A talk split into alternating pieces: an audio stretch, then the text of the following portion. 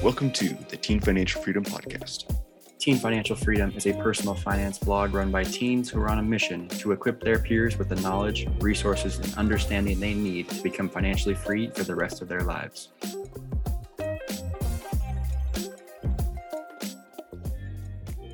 What your thoughts are on the vaccine?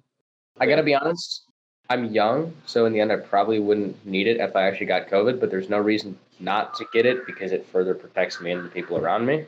And if the government is going to be really pushing vaccines, and if we end up with a vaccine passport like people are expecting, then there's it's going to be better in the end for me just to have it Mhm. because it just makes my life and everyone's life around me. I agree with Chase. Like, It's about being a, a good member of society, having the vaccine. It lets you eat at restaurants. It lets you go to the airport. It lets you go to countries. It lets you do so many things. Well, Yeah, yeah, but being we're in in, person we're, in, screaming, let's go Brandon on the street corner. we're in very different states. You got to understand that. Your oh, state. Oh yeah, in my state you need a such vaccine things. to eat at a restaurant. Yeah, my state you don't.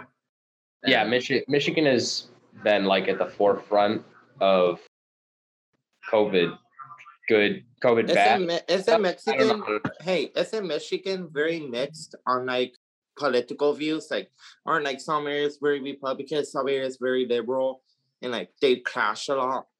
Yeah, Yeah, it's it's very split. Um, Yeah. very very split. Everything Michigan is is very split. unique of a state. Yeah, it was very close in the previous election between Republican and Democrat. Okay, but I talked to my doctor about it, and he was saying like, if you work in a nursing home and you're going to be around people where you know that are high risk, then maybe you should consider getting it. But I don't see people who are at high risk ever. I live on Yeah. a college campus No. with twenty-year-olds. eh, Jacob, I got it to protect my family. Like No, I my that. grandparents said to me, like my Yeah, grandma's in the kitchen right behind me right now.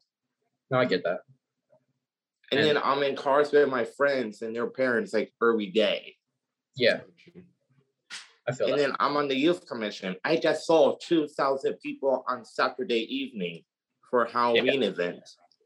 Yeah, no, I I'm the same way. Uh, both both of grandparents for me on both sides of the family are like high risk.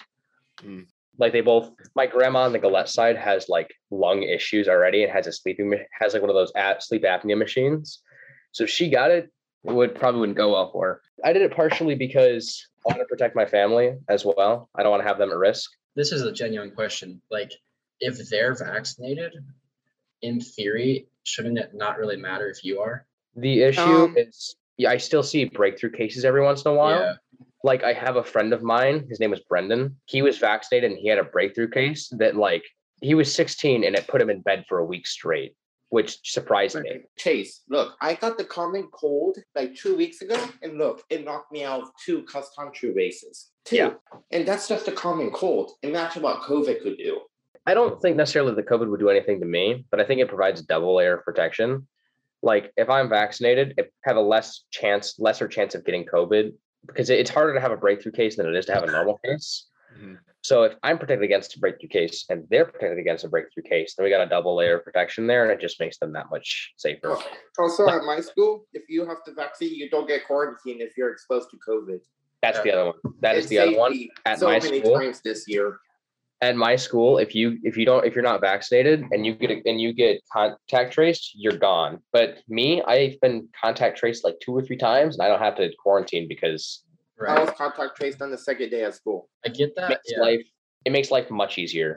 At least in Michigan. it does. I just don't want to be like, And California. I don't want to just follow whatever the higher authorities I- mandate. I you get know, I'm not. A, I'm like a big freedom guy. Like, I don't No, like I- I mandates. that's completely what- get that's my issue with it. If some people wanted to get it and others didn't, let's just let it be like that. But the second Yeah, they start I- mandating yeah, it, Jacob, kinda- I respect your views completely. Yeah, no, I get it, and I don't necessarily agree with them making vaccine passports a thing. Where like you have to be vaccinated to do certain stuff, and not having a vaccine makes your life exponentially harder. Mm-hmm. But to me, that's just a reality of where I live, and me as an individual, I can't really do much to No, change. Chase, can I point something out?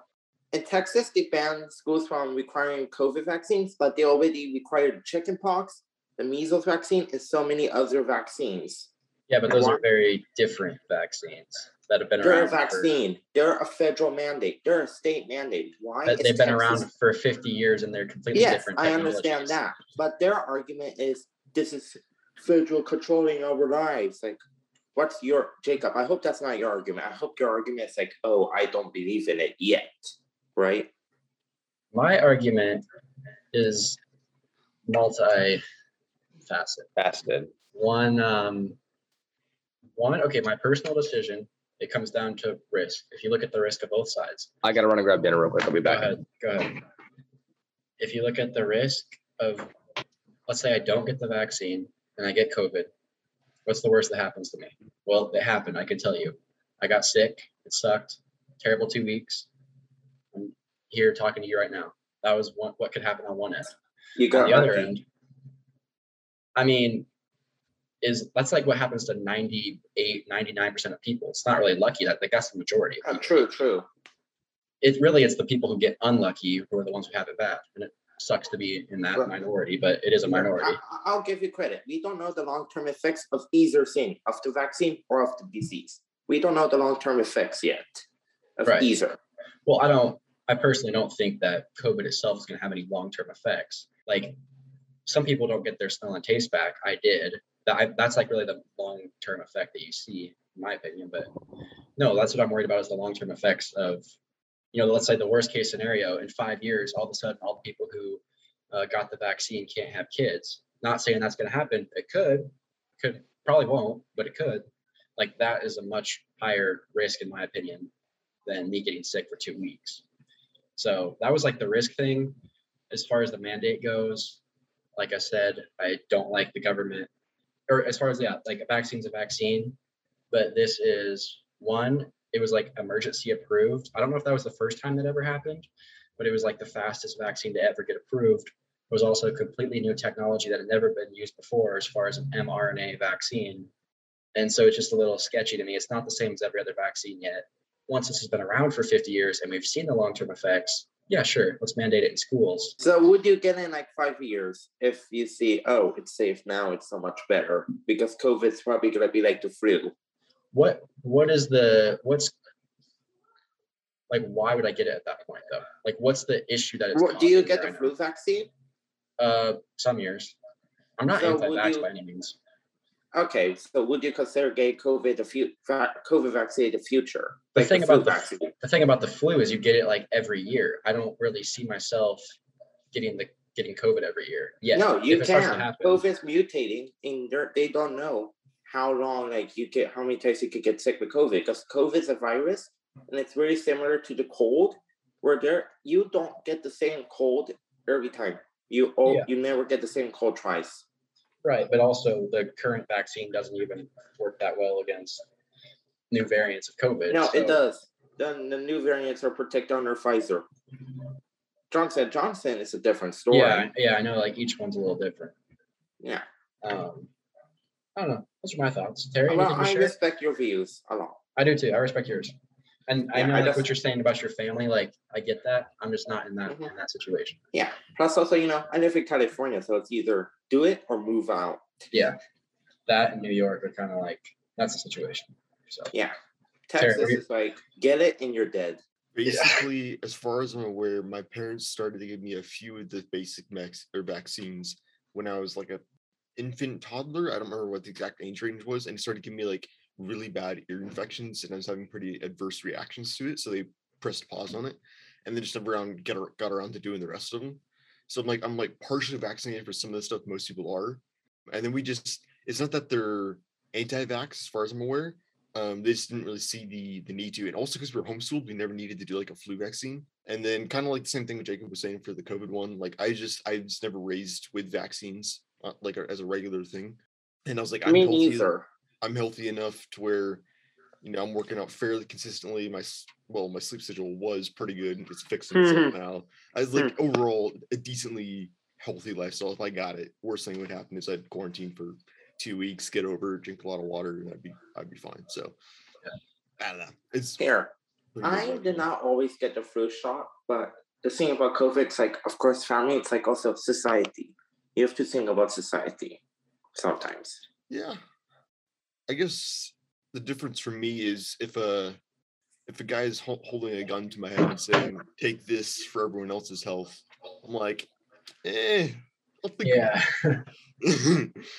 um, versus like why doesn't everyone else just like you know quit junk food and get good sleep and drink a lot of water? I mean, their health would be a lot better than than just stabbing themselves with needles all the time. So I don't know. Well, and also, um, in theory, if this works, it really shouldn't be up to society to protect everyone because each individual can make that decision to protect themselves. as Well, as this what we need is herd immunity. We need 75%. Let me just toss in my opinion. I think it just comes back to the exact same debate we've been having for like the last hundred years of individuality versus the country as a whole. Because in after taking APS history, like early 1900s, uh, country as a whole. 1920s, individuality. 1930s through like 45s, country as a whole. 19 Wait, then in the 20s, 50s through 70s, pandemic? like like 50s through 80s it was like individuality and the last like 20ish years we've seen a, a healthy mix between country as a whole and individuality like Wait, it just comes Chase, back to that exact same debate Yeah, what's up? It sounds, Cycle. it sounds like individuality happens during big health events, like the 20s. And wasn't there like something big during like the 80s or something, like AIDS or something?